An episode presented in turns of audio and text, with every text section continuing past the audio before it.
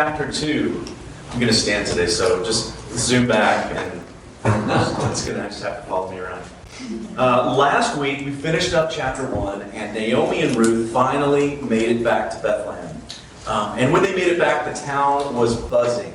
Uh, it was stirring. Everybody was talking about Naomi being back, uh, and she had this strange woman with her. Uh, and they saw her, and apparently she had a really good standing when she was growing up there. Um, that probably is the place where she grew up.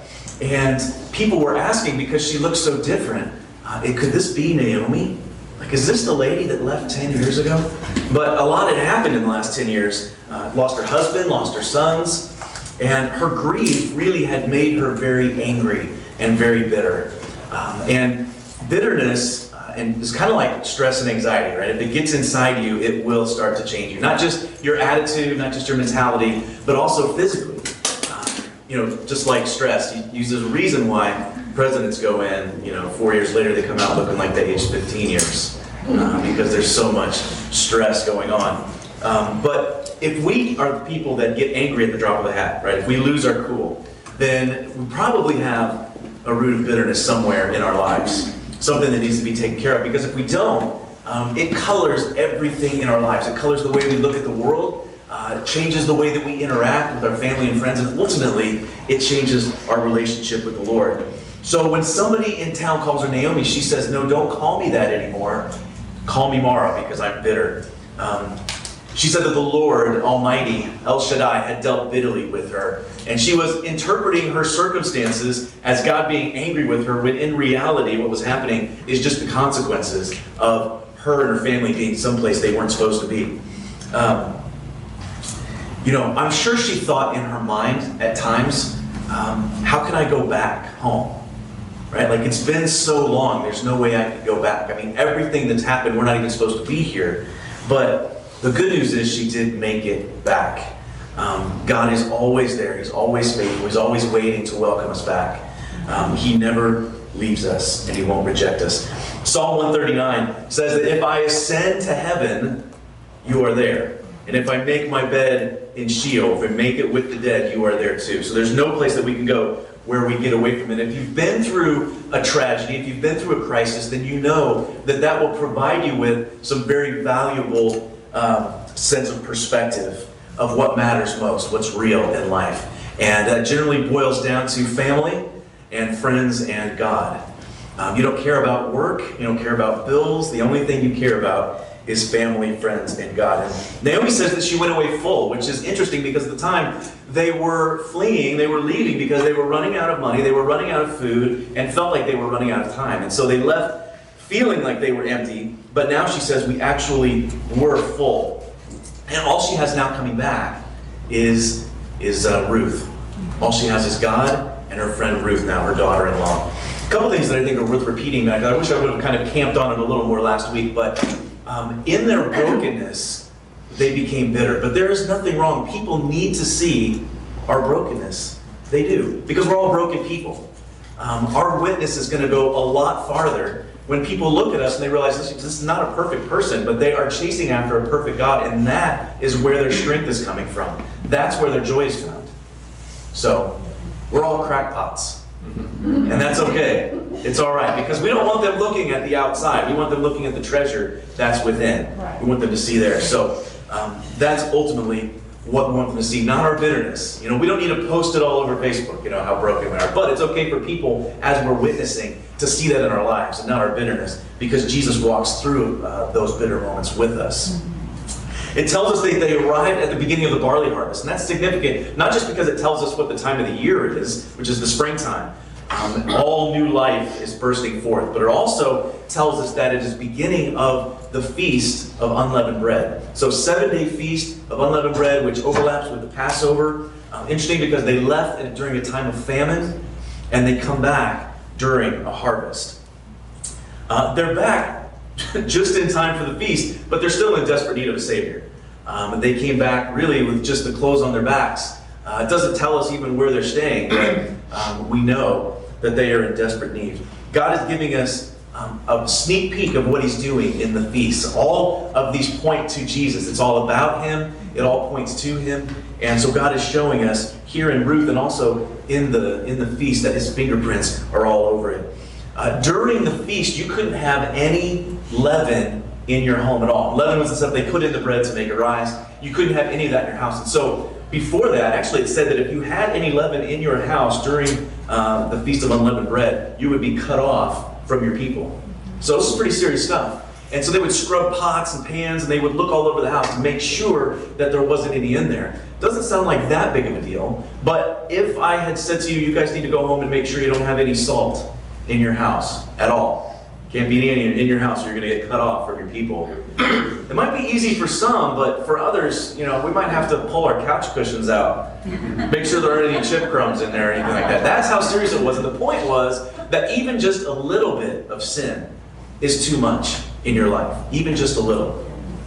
Um, if, if we're under the law, uh, you know, a little bit is too much, and it creates a lot of anxiety and a lot of worry about, okay, did I did I get all the sins? Did I repent from all of them? Uh, because that's the only way that I could be forgiven. And that is ultimately pointing us to the fact that we need a Savior. Naomi and Ruth have come back at a time where sin needs to be purged out of their life. Leaven needs to be taken out, which leaven is a symbol of sin, right? And so they're coming back at a time where sin needs to be purged out. Um, remember that word that we used last week, that Hebrew verb, shub, means to go back or to return, but it also means to repent. And they're coming back at a time where people are repenting. Paul writes um, to the church in Corinth, and this is uh, 1 Corinthians 5.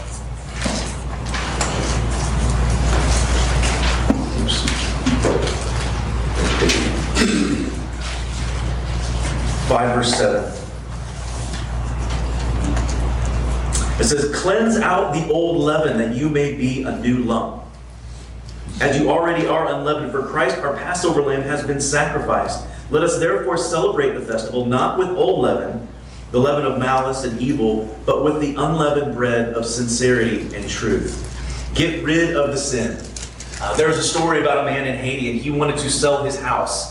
Uh, and he was selling it for $2,000, a whopping $2,000. Um, but there was a man that he was negotiating with. He wanted to buy the house, but he didn't have enough money. And so they came to an agreement and he compromised. They sold it for $1,000. So he sells it and he moves away. But a couple years later, he decides that he wants the house back. And part of the negotiation that he had worked ahead of time is to listen, this house meant a lot to me. Um, if I'm selling it for half the price, then I want to retain ownership of one part of the house, just one thing. Okay. And he's like, this nail, this nail right here uh, above the door, I want to keep ownership of that. All right, $1,000 off for a nail? I'll do that. After a couple years, he decides he wants his house back. And he comes to the guy and says, listen, I, I just changed my mind. I want my house back, but he doesn't want to sell. Uh, he got a great deal on it. And he says, okay. And he goes and he finds a carcass of a dead dog and he hangs it on that nail above the door. And so, before too long, the house becomes unlivable and they have to sell the house back to the owner of the nail. And the point being, if we leave just a nail in our lives for the devil, he will come back and hang his rotting garbage on that nail. We can't leave any room for him in our lives um, because it'll become unfit for Christ's habitation. God's serious about sin, and so part of what he's doing in these feasts is he's underlining the fact that sin stinks, that we need a Savior. We can't do it on our own. All right, the plot thickens. Get into our text today. Ruth 2, we're going to go 1 through 7. Now, Naomi had a, a relative of her husband's, a worthy man of the clan of Elimelech, whose name was Boaz. And Ruth the Moabite said to Naomi, Let me go to the field and glean among the ears of grain after him in whose sight I shall find favor. And she said to her, Go, my daughter. So she set out and went and gleaned in the field after the reapers. And she happened to come to the part of the field belonging to Boaz, who was of the clan of Elimelech. And Boaz came from Bethlehem, and he said to the reapers, The Lord be with you. And they answered, The Lord bless you. Then Boaz said to his young man, who was in charge of the reapers, Whose young woman is this? And the servant said, Who was in charge of the reapers? She is the young Moabite woman who came back with Naomi from the country of Moab. And she has said, Please let me glean and gather among the sheaves of the reapers. So she came, and she continued from early morning until now, except for a short rest. Okay, a friend of mine preached a whole sermon on verse 1 about this man Boaz. Uh, what a guy. He is an impressive person. He is the great grandfather of King David. And King David, a man after God's own heart, he called in Nathan the prophet. He said, Listen, I sit here in this huge kingly palace, and God's ark, his presence, is down in the tabernacle. It's in a tent. I want to build him a house. And Nathan says, That is a fantastic idea, Nathan, David. You should do that. and so he walks out. And God says, Nathan, you're my mouthpiece, right? Like you speak my words. You didn't ask me about that. And so he tells Nathan, he said, David cannot build the temple. And so Nathan has to go back and say, I'm sorry, David. Uh, God said, You are a man of war. You have a lot of blood on your hands. You cannot build the temple. Um, and so David, knowing he can't build the temple, he's going to do everything that he can. So he starts stockpiling resources, wood stone and all kinds of things, so that his son can build the temple. And so Solomon grows up, and Solomon's the one that builds the temple. And when he builds it, he builds two huge pillars. Um, one on the north side and one on the south side. And he names these pillars. And one of them he actually names after his great granddad, Boaz. Because Boaz means standing in strength, which is a pretty good name if you're going to erect a pillar to hold things up. Standing in strength. Boaz is a picture, he's a symbol of Jesus, our Savior. The country was corrupt, it was falling apart, they were chasing after other gods. And here's Boaz standing strong. Uh, he is a man of high character. He was a wealthy man, not just in resources, but also in his person, in his character, who he was. Uh, he was of the family of Elimelech, he was one of his kinsmen. Uh, and he was of the tribe of Judah. This is important because he is called a kinsman redeemer. He's somebody that can save them. Now, God instituted a lot of memorials, a lot of observances in the Jewish culture that related to his character. He had an important emphasis on certain days of the week, like Sabbath. They had uh, certain holidays and festivals throughout the year. They also had specific years that were significant.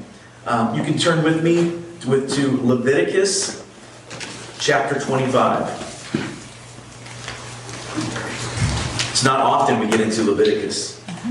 25, verse 1. It says, The Lord spoke to Moses on Mount Sinai, saying, Speak to the people of Israel, say to them, When you come to the land that I give you, the land shall keep a Sabbath to the Lord. For six years you shall sow your field, and for six years you shall prune your vineyard and gather its fruit. But in the seventh year there shall be a Sabbath of solemn rest to the land, a Sabbath to the Lord. You shall not sow your field or prune your vineyard. You shall not reap what grows of itself in your harvest, or gather the grapes of your undressed vine. It shall be a year of solemn rest for the land. A Sabbath for the land shall provide food for you, for yourself, and your male and female servants, and your hired worker, all of those that are with you. The yield of the, of the fruit of the field shall be uh, for food for you. And in this year of Jubilee, actually, okay, in verse 8, you shall count seven weeks of years, seven times seven years, so that the time of the seven weeks of years shall give you 49 years. Then you shall sound a loud trumpet on the tenth day of the seventh month, on the day of atonement. You shall sound the trumpet throughout your land, and you shall consecrate the fiftieth year, and proclaim liberty throughout the land to all its inhabitants. It shall be a jubilee for you, when each of you shall return to his property, and each of you shall return to his clan. That fiftieth year shall be a jubilee for you. In it you shall neither sow nor reap what grows of itself, nor gather the grapes from the undressed vines, for it is a jubilee. It shall be holy to you you may eat the produce of the field. In this year of Jubilee, each of you shall return to his property. Okay. Seven years, then the land had to rest in that seventh year. No planting, no harvesting. God said, let it rest. Uh, when I was reading this uh, this morning, at least she's going to shake her head. I was reminded of this story. There was a pastor in the Deep South, and he was preaching to his congregation, and they had kind of this uh, preach and response uh, church going where he would preach, and then they would kind of talk back to him. And he was talking, he said, This church, like the cripple, needs to rise up and walk. And his congregation said, Yes, let it walk, preacher, let it walk. You say, this church, like Elijah on Mount Carmel, needs to get up and run. You say, let it run, let it run, preacher. You say, this church needs to mount up on wings like eagles. You say, let it fly. He said, if this church is going to fly, it's going to take money. And they said, let it walk. let it walk. but he said, let it rest. And every 50th year was called a year of Jubilee. Uh, all debts were canceled in the 50th year. That would be pretty cool. All debts were canceled. If you were poor and you had to sell your land, you got it back. And if you were poor and you had sold yourself into slavery, you got set free. That's pretty, I know, right? That'd be pretty amazing. But depending on where you were in the cycle, like if you're in year 48, not too bad. But if you're in year 17, that is a long time to wait before you get your land back. So God had provided kind of a safety net for people that had fallen on hard times where a kinsman redeemer could come and get the land back. So a kinsman redeemer would have been a close family relation, a brother or somebody, an uncle or a cousin, and their, their duties were to restore or recover rights or to avenge wrongs that had happened in the family. So these were the first avengers. Um, their two main duties were to recover land, recover family land, and also to raise up heirs. We talked about that. That if a man died and he had a brother, an unmarried brother, that unmarried brother was to marry his widow and raise up a child for him so that his name would not die out. Um, so it was their duty to redeem this land. It was uh, part of what a kinsman redeemer was supposed to perform. Uh, but they had to have the means to do it, and they had to have the willingness to do it. Boaz is a picture of Jesus, uh, a kinsman redeemer. Now, the only difference is the debt that you and I have is never going away. There's no year of Jubilee for sin. Um, Jesus is the only one that has the family ties, the means, and the willingness to carry it out because he is our brother. In Hebrews 2, um, turn to Hebrews 2. It's page 1002 in the Inspired Version. Sorry. You thought I was one? Okay. Verse 10, Hebrews 2, verse 10. For it was fitting that he, for whom and by whom all things exist, in bringing many sons to glory, should make the founder of their salvation perfect through suffering. For he who was sanctifies and those who are sanctified all have one source. That is why he is not ashamed to call them brothers, saying, I will tell of your name to my brothers in the midst of the congregation, I will sing your praise. And then in verse 17 it says, Therefore he had to be made like his brothers in every respect, so that he might become a merciful and faithful high priest in the service of God to make propitiation for the sins of people. He is not ashamed to call us brothers. Not ashamed. He is merciful and faithful. He has the unlimited means and the holy desire to bring us back to Him for His glory. Um, okay, back to Ruth. 2 verse 2. Uh, and Ruth the Moabite, and Ruth the Moabite said to Naomi, Let me glean in the field and glean among the ears of grain after him in whose sight I shall find favor. And she said her, Go, my daughter. And she set out and went and gleaned in the field after the reapers. And she happened to come to the part of the field belonging to Boaz, who was of the clan of Elimelech. So I titled this Nothing Just Happens. Nothing just happens. We really should take the word coincidence out of our vocabulary. Um, it was the duty of a kinsman redeemer to save property and raise up heirs. Uh, but another interesting thing uh, that God makes provision for, uh, not just for those who have lost a loved one, not just for those who are in debt, but also for the poor. Um, in Leviticus, we get to go back to Leviticus, Leviticus 19, verse 9. Leviticus 9, 19, verse 9. When you reap the harvest of your land, you shall not reap your field right up to its edge, neither shall you gather the gleanings of your harvest. You shall not strip your vineyard bare, you shall neither gather the fallen grapes of your vineyard, you shall leave them for the poor and for the sojourner. I am the Lord your God. So God had put a system in place where poor people could go out and glean in the fields. They could gather food for themselves. And Ruth evidently was familiar with this practice. Maybe Naomi had told her because she said at that point, Let me go out, let me do something for us and provide for us. I mean, he provides a way, but we have a part to play. Uh, the cupboards were bare at home, they were in a really tight spot. Um, but there's a principle here that we shouldn't skip over. And uh, you may have heard the saying that is attributed, uh, I think, to Augustine when he says, Pray as if it depends on God, but work as if it depends on you. Uh, this is a partnership, right? That's what God's after. He's after a relationship. He calls us into partnership. Uh, there's a pastor who has a sign in his office, and he says, Without him, I can't. But without me, he won't. Without him, I can't, but without me, he won't. God will do the things that he can do, but we need to do the things that we can do.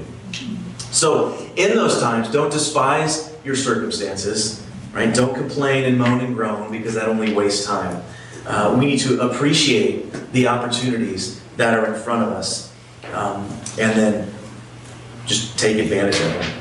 Uh, Naomi sends her out, and she just happens to be in the field belonging to Boaz. I think the narrator, which we think is Samuel, that wrote this, um, had a little bit of a smirk on his face when he wrote that She just happened to come into Boaz's field because he knows, as we know, that nothing happens by accident. We talked about it last week that the Almighty is omnipotent. He is all powerful, but he is also omniscient. He's also all knowing. Nothing takes him by surprise.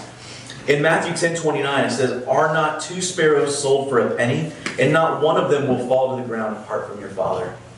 He knows when sparrows, which were pretty worthless at that time, still are, yes. he knows when they fall to the ground. And then in Psalm 139 16, it says, Your eyes saw my unformed substance. In your book were written, every one of them, the days that were formed for me, when as yet there was none of them. And then a little further down, it says, Day and night are the same to you. Uh, nothing takes him by surprise. That's a comforting thought to me that the things that are shocking to me don't take him by surprise. Uh, we are called into so much more freedom than I think that we even believe sometimes. Uh, we're forgiven, we're free. Uh, he has made provision for us. Uh, if your faith and your hope and your trust is in the person of Jesus Christ, your future is certain in heaven. So there's no need to sweat it out here on earth We lose sight of that sometimes. Uh, I do. And uh, I have a tendency to want to do things in my own strength. So many things in this life that we think about, stress about, create anxiety about, never even happen. Uh, Alicia was, uh, she told me a story even yesterday. She was at a storage unit uh, getting some things, and she doesn't like the storage unit because you never know what could be in the storage unit. Um, and she, the, she heard a noise when she was in there, like a scratching noise. She's like, oh, there's a mouse in here. And if that thing jumps out, I'm going to freak out. And so this whole time, she's anxious about there's a mouse in here somewhere. And then at the end, she realized that when she had raised the door, the, the wind was blowing through, and it was really just the door kind of squeaking against the side of it. So the whole time, she was freaked out about this mouse that never came to be. It simply steals our joy, is all it does, and wastes time. Uh, we should count our blessings Naomi thought she was running on empty when she left Bethlehem, but in reality now she says, I was full.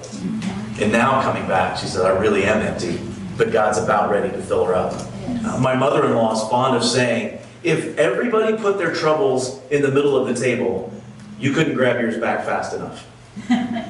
saying, listen, if you compare your stuff with other people's, if you get a little bit of perspective, you're going to realize that you have a lot to be thankful for. Uh, perspective is what we need. I, uh, it's kind of like that song I heard it yesterday. Uh, Frank Sinatra, "That's Life." You heard that song? it says you are riding high in April, and then you're shot down in May. It's ups and downs. Ruth did not end up there by accident. Saul, or Proverbs 16:9 says that a man's heart plans his way, but the Lord directs his steps. His steps are determined by the Lord. And he had determined Ruth's steps, and now he's about ready to determine Boaz's. Okay, verse 4 to verse 4. And behold, Boaz came from Bethlehem, and he said to the reapers, The Lord be with you. And they answered, The Lord bless you. Then Boaz said to his, Oh, I'm going to stop right there. This may seem like a simple sentence when he says, Hey, God be with you guys. The Lord be with you. And they say, The Lord bless you. But it says something about Boaz's character and what kind of boss he was. Um, he shows up on the scene. Sounds like a group of people that enjoy working for this guy. When he comes around, they don't mind him being around either. He wants to be out there amongst his people. Uh, and that's interesting to me because another man would come from Bethlehem and he would be called Emmanuel, which meant God with us. So he comes out and he says, The Lord be with you. And then later on, another man from Bethlehem is God with us. That's pretty amazing. Since he's a picture, a type of Jesus here in the story. Since he created us, he wanted to be with us. In the garden, he walked with Adam and Eve in the cool of the day, it tells us. Um, in Deuteronomy 23, it says, The Lord your God walks in the midst of the camp. And then Jesus came and he walked, he made his dwelling here among us. And now, as the church, we are called the body of Christ. We are his hands and feet. Uh, there's a story that's been widely circulated uh, that after World War II in Germany, there was a statue of Jesus outside this church. And he was standing like this, and it simply said on the base of it, Come to me. But because of all the bombings that had taken place, uh, the statue of Jesus had fallen over. And when they went to pick him up, his hands had been broken off. And so they started having this discussion about, well, should we fix it? What should we do? And uh, the, the elders decided, you know what? We're just going to leave it. And they put a new inscription on the bottom of it that said, I have no hands and feet but yours. Which I thought was pretty wise. That was a pretty cool way uh, to show that we are his hands and feet. Uh, so, how are we doing? When we come along, are people saying, The Lord bless you? Or do they say, Oh Lord, here he comes? what kind of impression are we leaving on people? All right, verse 5. Then Boaz said to his young man who was in charge of the reapers, Whoa, who is this woman? No, he said, Whose woman is this? And the servant who was in charge of the reapers said, She is the young Moabite woman who came with Naomi from the country of Moab. She said, Please let me glean and gather among the sheaves of the reapers. And so she came and she continued until now, except for a short rest. Boaz, this is interesting. Boaz notices Ruth before she even knows who he is. and that's interesting. From the time she shows up on the scene, Boaz has his eye on her. And, you know, as we read, before we were even here, God had all of our days written in His book. He's had His eye on us since the foundation of the world. And it's no accident that she's there. It's no accident that it's Boaz's field. And God has called you into His family. It's no accident. He did it ahead of time. So we watch the drama unfold. Romans 8 29 through 30. Uh, I'm going to read this in the message translation. I knew um, the way that this read, and I like the way that it sounds. Uh, God knew what He was doing from the very beginning. He decided from the outset to shape the lives of those who love Him along the same lines as the life of His Son. The Son stands first in the line of humanity He restored. We see the original and intended shape of our lives there in Him. After God made that decision of what His children should be like, He followed it up by calling people by name. And after He called them by name, He set them on a solid basis with Himself. And then after getting them established, he stayed with them to the end, gloriously completing what he had begun. Um, I'll clarify that when it says that the Son stands first in the line of humanity restored, that uh, that that word first just means preeminent. It means above all, right? Because we know that he is part of the eternal Godhead, that he was not created. Uh, Boaz approaches this unnamed servant. Doesn't tell us his name, just tells us he was a foreman. He was in charge of all of the reapers. Um, and he, he shows up and says, Who's that? And then the foreman, the unnamed servant, sets up an introduction, kind of brings them together with you. And the, the unnamed servant here is a picture of the Holy Spirit. The Holy Spirit is the one who draws people to Jesus, who sets up the introduction if you will. In Genesis 24, we find Abraham, and it says that he is advanced in years. Remember, he was 100 years old when Isaac was born. And now it's time to find Isaac a wife. And he goes to his servant, his unnamed servant, And he says, I want you to go back to the land that I'm from, and I want you to find a wife for Isaac. Do not take a wife from the people here in this area. And the servant just tells us that he was the oldest, and he was in charge of everything that Abraham had. And he says, Well, what if I find a girl and she won't come with me?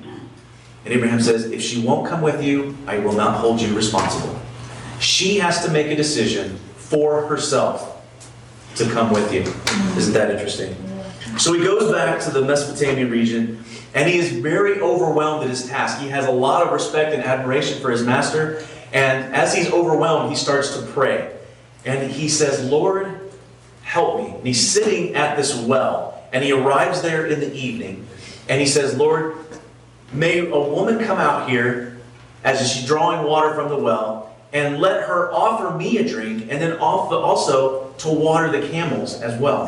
Now, in the evening, the women would come out to the well in the mornings and in the evenings, in the cool of the day. And so he arrives there in the evening. He knows the women are going to be coming out. God, bring a woman here, but not just to give me a drink, but to, to you know water the camels as well. He had 10 camels. Camels can drink some water. That's a lot of water. That's a major task. That's not just a little favor. And God answers it in Rebecca. Last week, I talked about Jacob and Rachel, and I mentioned Rebecca a couple times, so I'll fix that here. But Isaac and Rebecca, and he takes her home to Isaac. He is just blown out at that prayer that God answered right away. And I think it's interesting because he prayed very specifically. That's a very specific prayer. And as God's people, we need to be those that pray and be very specific in our prayers. We don't have to be long winded. God knows what we're going to ask before we ask it. So we don't have to be long winded, but we should be specific. Uh, he had brought a husband, or I'm sorry, he had brought a wife for Isaac back from his kinsmen, from his family. That was an incredible provision.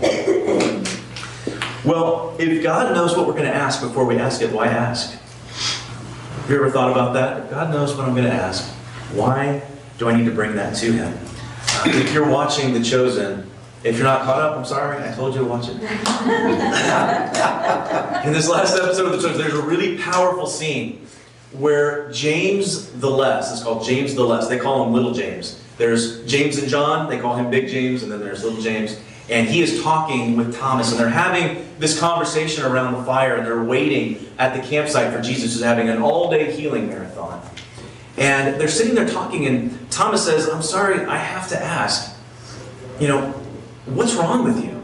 And Alicia been watching this, and he seems like there's something wrong with him, like he is limping or something. We're like, something wrong with this guy? Uh, and maybe they're just not going to mention it, but they do. And he says, well, he starts telling me I have a kind of a palsy, and uh, you know that's what's wrong with me. And he says, does it bother you that Jesus is healing all of these Samaritans, and you know you have this this malady? And he says, well, I'm just I'm upset that people are believing in Jesus because of what he's doing for them. I believe in Jesus, and he hasn't done anything for me. And Thomas says, why haven't you asked him? And he's like, you know, it just doesn't feel right to me. I don't want to take advantage of my position. I mean, he called me for a reason, and I'm not worthy, but he called me anyway. And I'm afraid if I ask him, that he's going to think less of me. He's going to think less of James less. Kind of weird. and Thomas has this classic line. He says, I'm pretty sure he knows your situation. like, it's not a surprise to him. But sometimes we need to take those requests to him.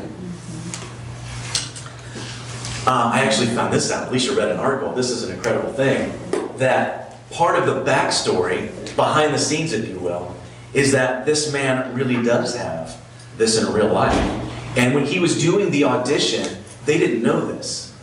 And after he was cast for the part, they found out that he had this, this limp, this palsy. And as a producer, me, Nathan, I'd be like, well, that's not really ideal. I mean, we didn't know about that ahead of time. But instead, Dallas Jenkins, the guy who's the producer, the head honcho, he went to him and said, Could we use that? Like, can we write that into the story? That's incredible to me. Because that's what God does to us. He said, That thing in your life, that thing that broke you, that thing that causes so much pain, can I use that? Can I use that to minister to other people? To glorify me, to glorify the Father? Will we let Him do that? That's pretty cool. Uh, the late Donald uh, Barnhouse, Dr. Barnhouse, uh, who is a very well known, powerful preacher and author, was talking to his congregation one day and he said something that shocked everyone. He stood up and he said, Prayer changes nothing. And you could hear a pin drop at his church there in Philadelphia. And the point of his statement was to make people realize that God is sovereign. He handles everything. Everything is shaped by Him, everything happens because of Him. That no puny human mumbling a few words is going to take control of a situation and change it. That everything is shaped and controlled by God. And of course, He's right, but one thing prayer doesn't change nothing. Prayer changes me. Right. It changes us. It changes our heart, changes our attitude, it changes our perspective. Mm-hmm. That's what prayer does. Mm-hmm. Verse 7. Back to Ruth. She said, Please let me glean and gather among the sheaves after the reapers. So she came and she continued from early morning until now, except for a short rest. Ruth had the right to glean in the field. That was set up in the law. She could have gone out there and claimed her right, but she didn't. She asked permission. And that says something about Ruth and her character and her personality. That she humbly came to him and asked for permission. She sought grace and mercy, and she found it. 1 Peter 5 5 said that God resists the proud, but gives grace to the humble. How do we seek God's grace and mercy? Just humbly through prayer we as people are naturally prideful. Uh, we, that was Satan's original sin. Uh, he's leading heaven in worship, and he starts to think, I'm pretty good myself. Like, I should get some glory. That was his original sin that had him cast out. And when we're in need, we have a real tendency to say, I can do this on my own. I can do it on my own. I can be my own Savior.